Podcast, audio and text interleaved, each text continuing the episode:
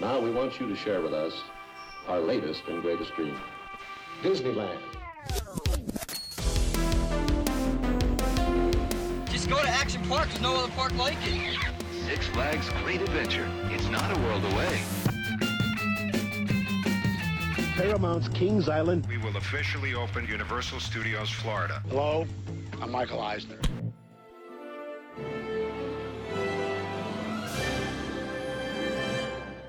Now, here is your host. Welcome back to the Defunctland podcast. My name is Kevin Perjurer, and today we will be continuing our discussion with former Imagineer and puppeteer Terri Hardin. Today is everything Captain EO.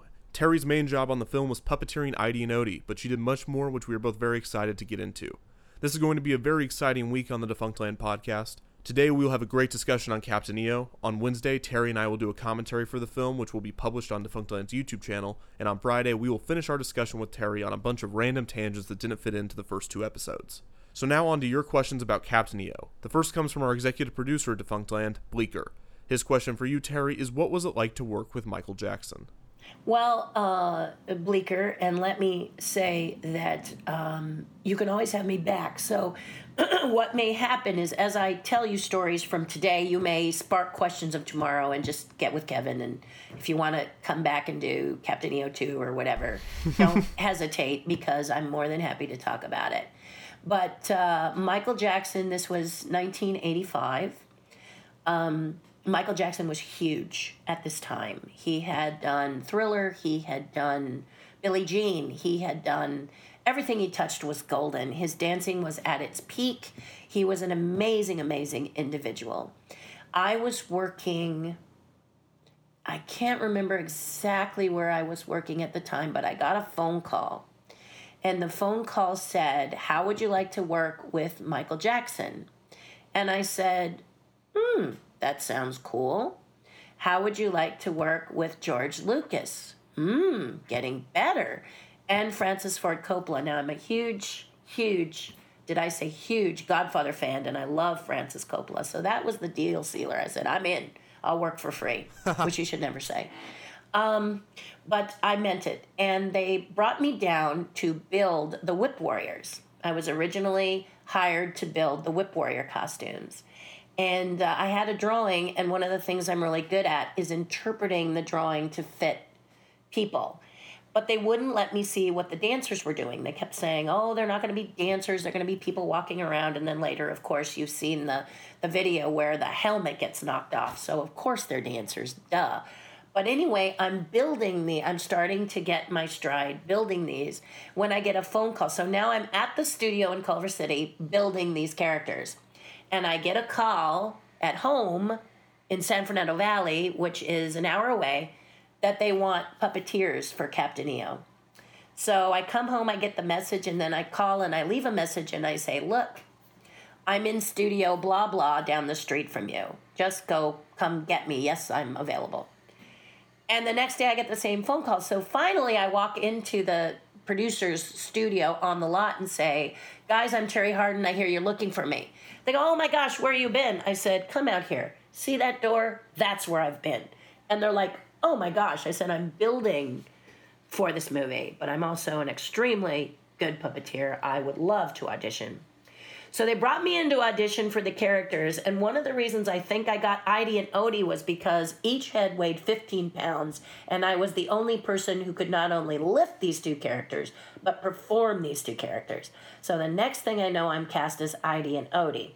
Now, Michael Jackson. We're told we're going to do a script reading. This is where everybody comes together, reads through the script, and the director, Francis Ford Coppola, explains the process in which he plans to shoot. And so we're all invited. Now, I'm nervous because I am a huge Francis Ford Coppola fan. I mean, I am shaking. I don't want to be an idiot. And a man walks up to me in Bermuda shorts and a big smile and says, Hi, I'm Francis. I say, Hi, I'm Terry. And when he turns and walks away, I go, Oh my God, that was Francis Ford Coppola. so Francis brings us all together. He sits us all at a table. And at the table are Francis Ford Coppola at the head, Anjelica Huston, who played the witch, she is also present, and then lots of um, producers, Disney type producer people, and then all of the puppeteers and suit performers that are playing the characters because Idey and Ody were also two little people that made the character walk. I did 90% of the performing because they couldn't perform the heads, but they could do the walking scenes. And then you had um, Tony, who played Hooter, and he did almost all of his work himself because he just had a, a little elephant character that was around his body, his arms, his legs, so he could move a lot easier than the others. And we had all the other characters, uh, Domo and, and Major Domo, and all of these characters that were sitting around. So Fran, we're waiting for Michael. Michael Jackson has not yet arrived. So Francis tells us that that the puppeteers are not going to be doing the reading. The costume performers will do the reading. So anyone who's in the suit gets to do the reading. Why? Because uh, the producer seems to understand that if you're wearing a costume, you're an actor, but if you're a puppeteer, what the hell are you? So we were on the sidelines just listening. No problem. At least we were invited. Finally, Michael comes in and he's followed by a huge entourage, and he's so sorry. He's he's he's he's got this thing that happened or that thing that happened. He's so sorry he's late, and he takes a seat. The only seat available was next to me. I have to tell you, puppeteers are stinkers. we are always looking to do something fun and silly. Michael sits down. I say hello, and he looks at me very surprised and says hello. And I said, uh, Are you all right? And he says, Excuse me? And I said, Are you okay? And he says, I'm okay. And he turns to Francis and says, Excuse me, but may I record this reading? And Francis says, Of course, Michael. Now, Michael has three people in his entourage. We will call them Hear No Evil, Speak No Evil, See No Evil. Each one has a job of which I don't know. But I automatically look to Michael to pull out a tape recorder and push record. But no, Hear No Evil runs from his position on the side of the theater, of the soundstage, forgive me, and places a microphone in the middle, pushes play, and disappears. Whoosh, recorder, play, whoosh, gone. And I look at Michael and go, What the heck was that? And Michael says, and then we start to read. So as we're reading, everything is going along swimmingly. And then Michael Jackson has trouble. And I look over and he's got the pages of the script all messed up. So See No Evil runs forward, grabs the script, hands it to Michael, gone. Whoosh. Fix the script, whoosh, gone. And I go, What the hey? And Michael looks at me and goes, and then he continues reading. So we continue on, and he says, I have brought you this. I have brought you this. and the third person, so we've seen here, we've seen speak, I mean, we've seen see. So speak no evil, runs up, juice, runs back. And so whoosh, juice, whoosh. And I go, okay, that's it. I'm looking at Michael. That's it. I've just never seen anything like this. Let me try. So I close my eyes and I go, uh, uh, uh, and I open my eyes and go, where's my juice? and Michael laughs and says, you're funny. well, you actually did this during the table I did read, this. where you right weren't, next to you weren't even reading lines. I'm not reading lines. I am being probably for Francis Ford Coppola. Francis has no idea what I'm doing. He's just like, what? A, I don't even know what he was thinking. But Michael was like, who is this person I got planted next to? I'm sure. So, so I said, where's my juice? And he says, you're funny. So later on in the And that- reading, that's a perfect impression, by the way. yeah, well, he so so this was my first introduction to Michael. Then my second introduction was that Francis Ford Coppola likes to do improv with his actors, and I chased Michael all over the sound stage because I played a whip warrior and I happened to work the whip very well. So I turned to Michael, I cracked the whip, cracked the whip over his head, and said, "Run." So I'm chasing him all over the sound stage, going, "Run, Michael, run!" And he's like, "Oh, oh, oh!" and Francis is like, "Terry, we're not here to terrorize people. Cut it out and get over here." so I came back over and I said, Well, I was just getting into my character. And he's like, Fine, whatever. But, uh, but uh, uh, Michael was a very sweet, wonderful, generous, dear person. And he was about, in all due respect of, of music and everything, I'd say if I talked to him like my 12 year old son, we did great. So, although he was only one year younger than I was at the time, he was very much a child and but a really talented dancing programming music designing amazing uh, genius. Michael is just this energetic sweet nut. In fact he liked to play practical jokes on people. And because i would pretend to be affected by them he was always tracking me down to play practical jokes. For example the rattlesnake egg joke.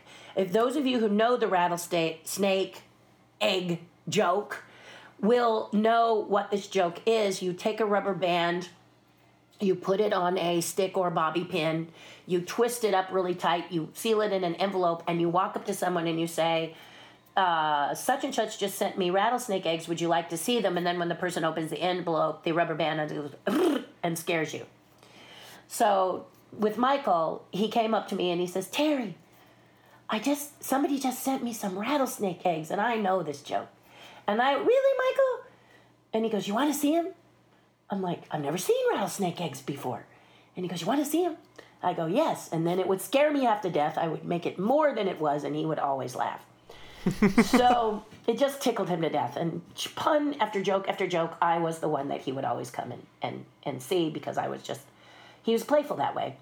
And then I would have my lunch on the EO set, and one day Michael said, uh, Michael was there. I walked into the EO set, which was always empty, to have my lunch so I could have some peace because it was a very busy, hustly bustly set, a lot of screaming and yelling to get things done quickly.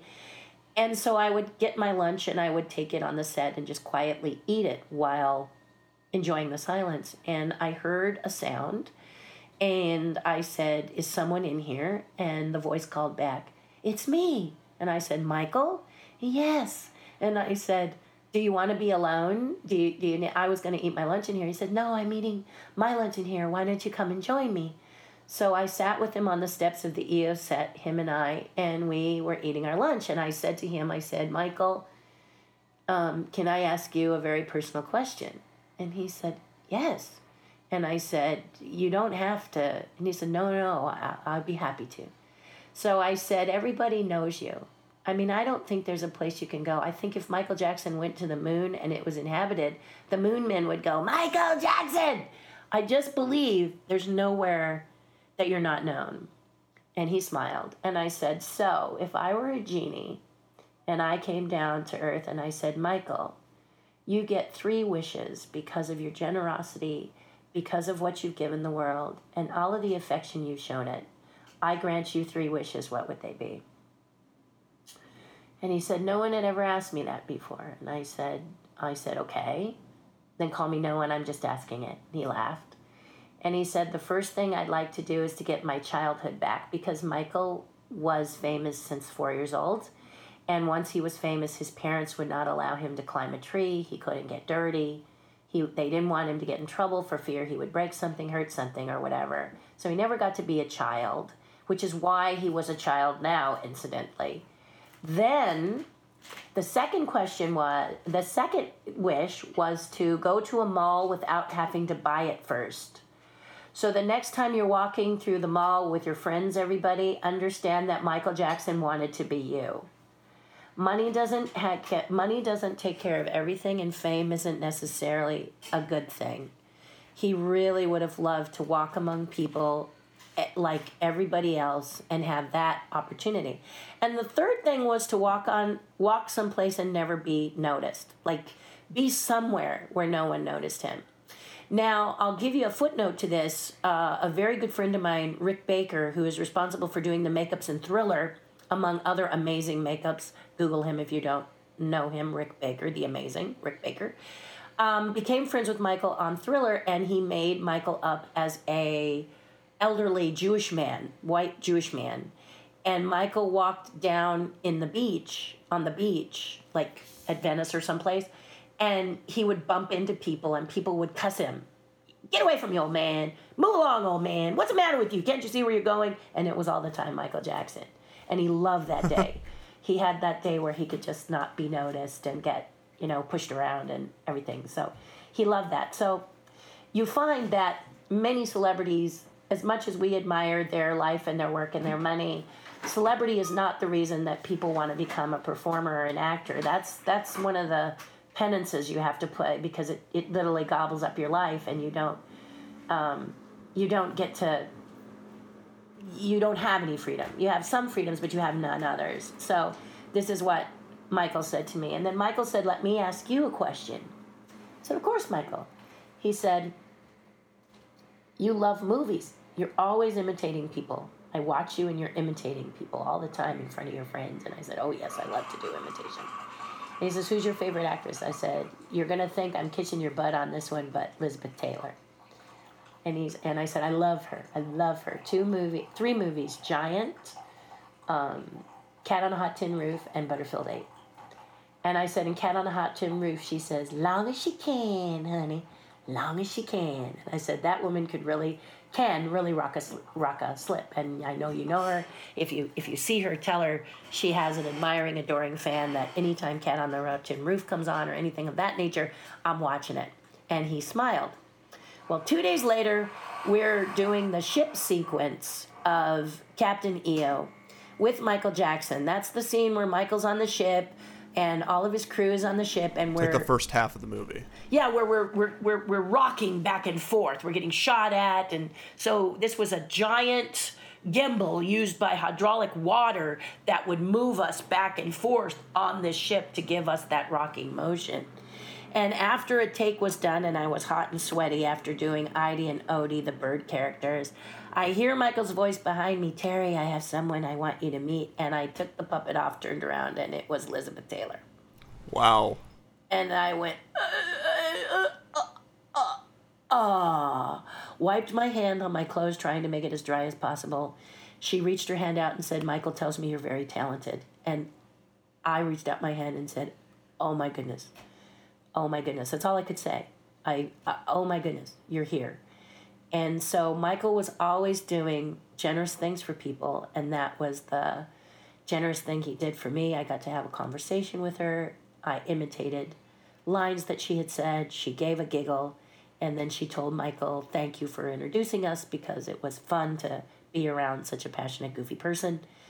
And, uh, and then she left, and then I did a movie called Flintstones when she came back, and I wondered if she would remember me, and she did.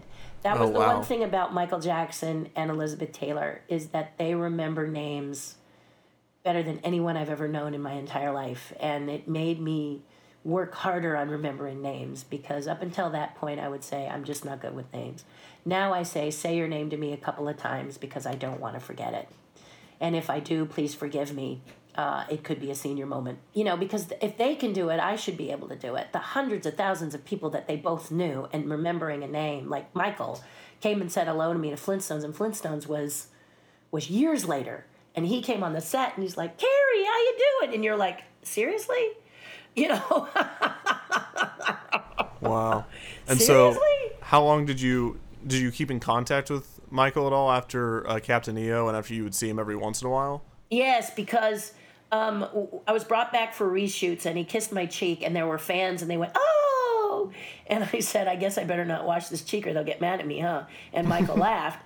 And then um, he hired me for several other projects. So I did uh, Moonwalker with him. I didn't do puppetry, I built a lot of his weapons for him.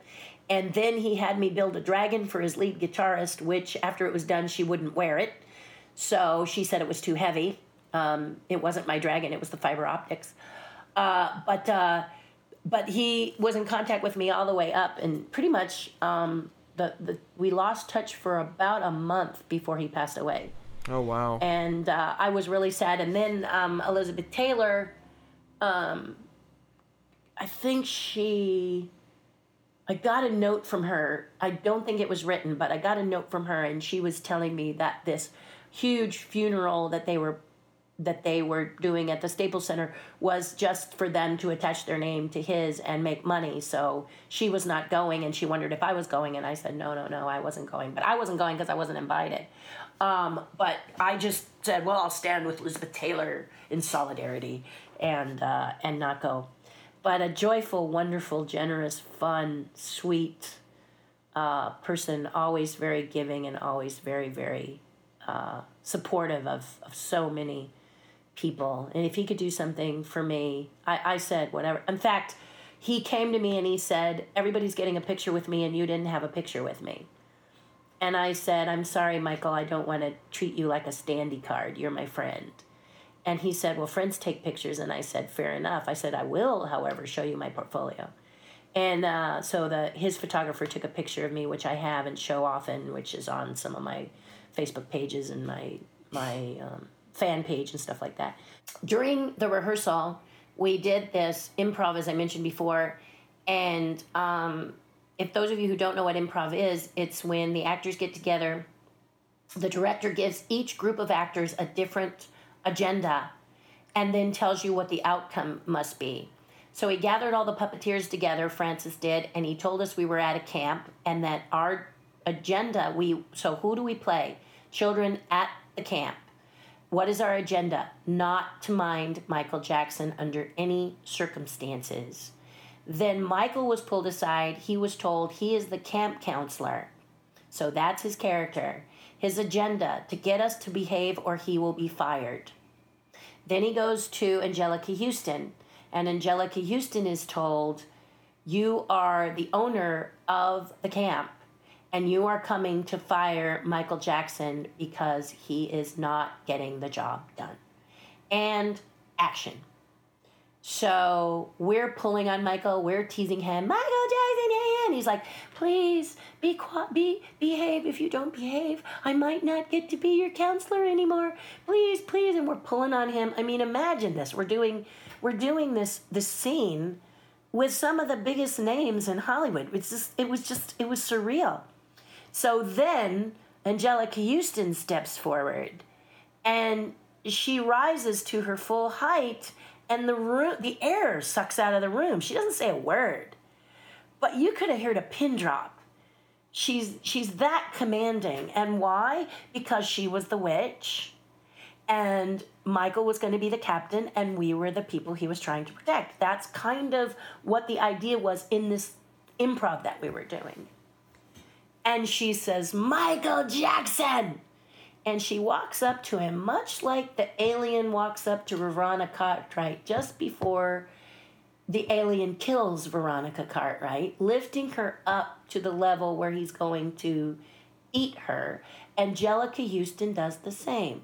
She grabs Michael by the collar and she lifts him off the ground. And in his face, she says, You insignificant little worm, you're fired. And she pushes him letting him go. Now the sound stages are slippery, and he stumbles back, loses his footing, falls on his butt, and slides about, oh, six feet, shaking. And from that day forward, he was terrified of her. Every Ooh. time he saw her, he would give her a wide angle. Well, this is good, except for in the case of Captain EO, when you're looking at Anjelica Huston, who's playing the witch, and you're trying to be Captain EO.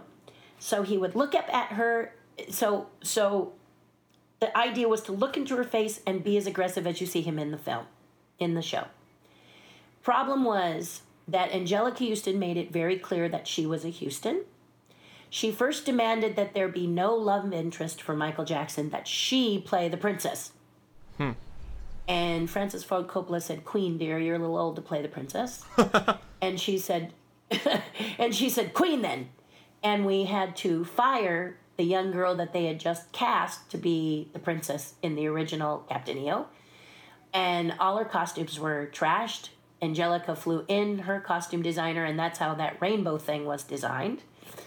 Um, and then she was supposed to fly up in the air as the witch. And she saw this and she said, Oh, heck no. No, no, no, no, no. I'll go up five, six feet and do my performance, and you can get some other loser, uh, crazy person, uh, someone else to do the high routine. And they said, we, we can't get anybody. And she said, How about that nut? I mean, person, I mean, how about Terri Hardin? so they call me, they bump my salary for the day up a few hundred dollars because now I'm a stunt woman and I play the witch in all the scenes where she's high above the ground and you can't really recognize her face. That's me.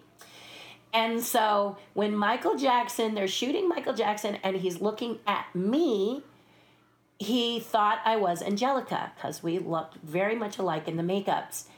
And he would go, I am. And he'd look into my face and go, Captain Eowyn, I have this gift. Well, of course, Francis is freaking out because there is no captain in EO at this time. So he asks Michael to go take a break, and I'm hanging 20 feet in the air. And I say, Guys, I need to get down. And they go, No, no, no, Terry, this won't take long. And I go, I really need to get down now. I need to um, um, use the restroom. And so they just like let it go. I come flying down and they catch it just before my face smashes into the ground. I get unhitched and I come around the corner in the makeup where Michael, I'm in full witch makeup. And I come around the corner and I go, Michael Jackson! And he goes, ah! and I start laughing. And he leans in because he knows my laugh. And I go, It's Terry. And he says, Terry? And I said, It's Terry. And he's like, I said, You have been performing opposite me. And he says, You? And I said, So can you get this son of a bitch right? And he goes, You cuss. And I said, Yes, I do. Can you get this right? I don't want to be hanging up there all night. And he says, What are you doing up there? I said, Anjelica wouldn't do it. So I, I'm the lucky, I'm the lucky winner. So that's why, unbeknownst to anyone, I mean, once he knew it was me, he was fine and was able to do his performance because he was he never was not terrified of her. So so that's a little tidbit I could tell you that I wouldn't be able to tell you during the, the film portion. But look you you see when it's all the loops and things and she's going up as long as it's not a close up of her and you cannot recognize her, it's always me. Uh, DJ Guthrie asked what was the funniest thing that happened behind the scenes, but I'm assuming it's one of the stories you already told me earlier. Funniest thing. Um, Anjelica Huston appeared to be not friendly. Yeah. And so I, being a weirdo, um, when you're a puppeteer, you get a green room if you're lucky. Under the Screen Actors Guild, you're entitled to a green room, but that doesn't mean the production thinks you deserve one. So you have to fight for it. And technically, we're supposed to get our own dressing rooms, but that never happens. They just put us all in one big dressing room if we're lucky, and that's where we have to stay. But Tony noticed that there were, you know, 10 puppeteers, and he had a trailer all to himself because why? He's a suit performer. They equate that with an actor, so he got his own dressing room. And he invited me to share his dressing room. I have a huge dressing room, Terry. Why don't you come and share mine? Because it's crazy that you're all in that other room. And I said, I would love that. And that's how Tony and I became great friends, is because we were sharing a dressing room. And basically, that means a place where you hang out. You don't actually get dressed in it, you just get a place where you can take a nap, have your lunch in peace, do something quiet. And, uh, and Anjelica's dressing room is right next door. So I decided that I was going to see if she was mean and take my head off or she was friendly. So every morning when she would come in, I would walk up to her dressing room door, I would open it up, and I'd go, Good morning, Anjelica, have a good day. And then I'd slam the door and run away. and I did this for a week, I did this for five days. On the sixth day, she said, Stop, get in here.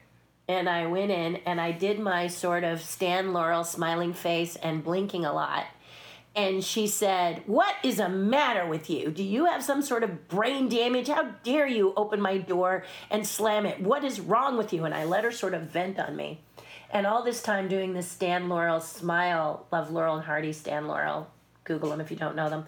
And uh, and th- but this really innocent smile and blink big blinky eyes. And when she was done, I said, I said, Anjelica, I can't believe that you're mean. I can't believe that you're that you are as aggressive as you come off. I think you're ha- you might have been having a bad day, so I thought if you started every day with a smile and a positive greeting, that you would feel better. So that's what I did it for. And then I did that same stupid dippy smile. And she stared at me. She was really frowning. And she stared at me and she kept looking to see if I was going to break or I was going to laugh or I was going to do anything else. I didn't do anything. I just had this stupid grin. And finally she burst into laughter. and then I laughed too. And she said, You're a nut. And I said, I love you and I love your work and I want you to have fun. So I wanted you to feel better. And she said, I said, Do you feel better? She says, I feel good. You don't have to slam my door anymore. I get it. And we became friends, which is one of the reasons that she gave, she suggested me for that role. Not because I was goofy, although I was, but because she thought it would be a good, a good thing for me. And um, one day, uh, she invited me into her dressing room, and she she sat down with me, and she explained to me that because she was up for Prizzi's Honor, which she later won the award, but she said that she, you know I had read a People magazine, and it talked about how Jack Nicholson, who she was dating, um, the girl he was dating did an expose for People magazine about the affair with Jack while he was seeing Anjelica. So I came in and I said, Oh, Anjelica, I'm so sorry about that People magazine article. It's so mean.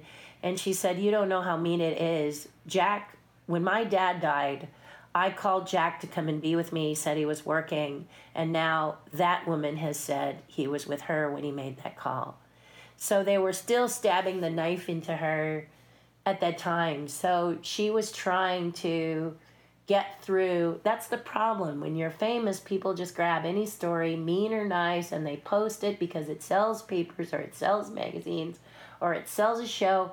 And they don't really think of how it's affecting the people that are involved in it. And then you've got people who reach for that bad publicity and making themselves, and then they make themselves famous because of their dysfunction, the Kardashians. So, you know, it's like with that happening, celebrities have to kind of protect themselves and it's it's I'm not saying they're all good, but I am saying they have to be extra careful because everybody has a camera.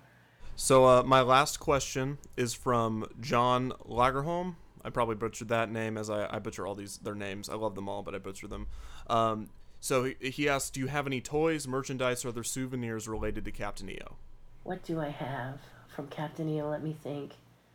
I had a T-shirt with the lightning bolt. I don't think I have any toys left. I do have my um, premiere ticket that was at Disneyland. I still have that. Um, they had to tear it, but I made sure they let me keep the top part.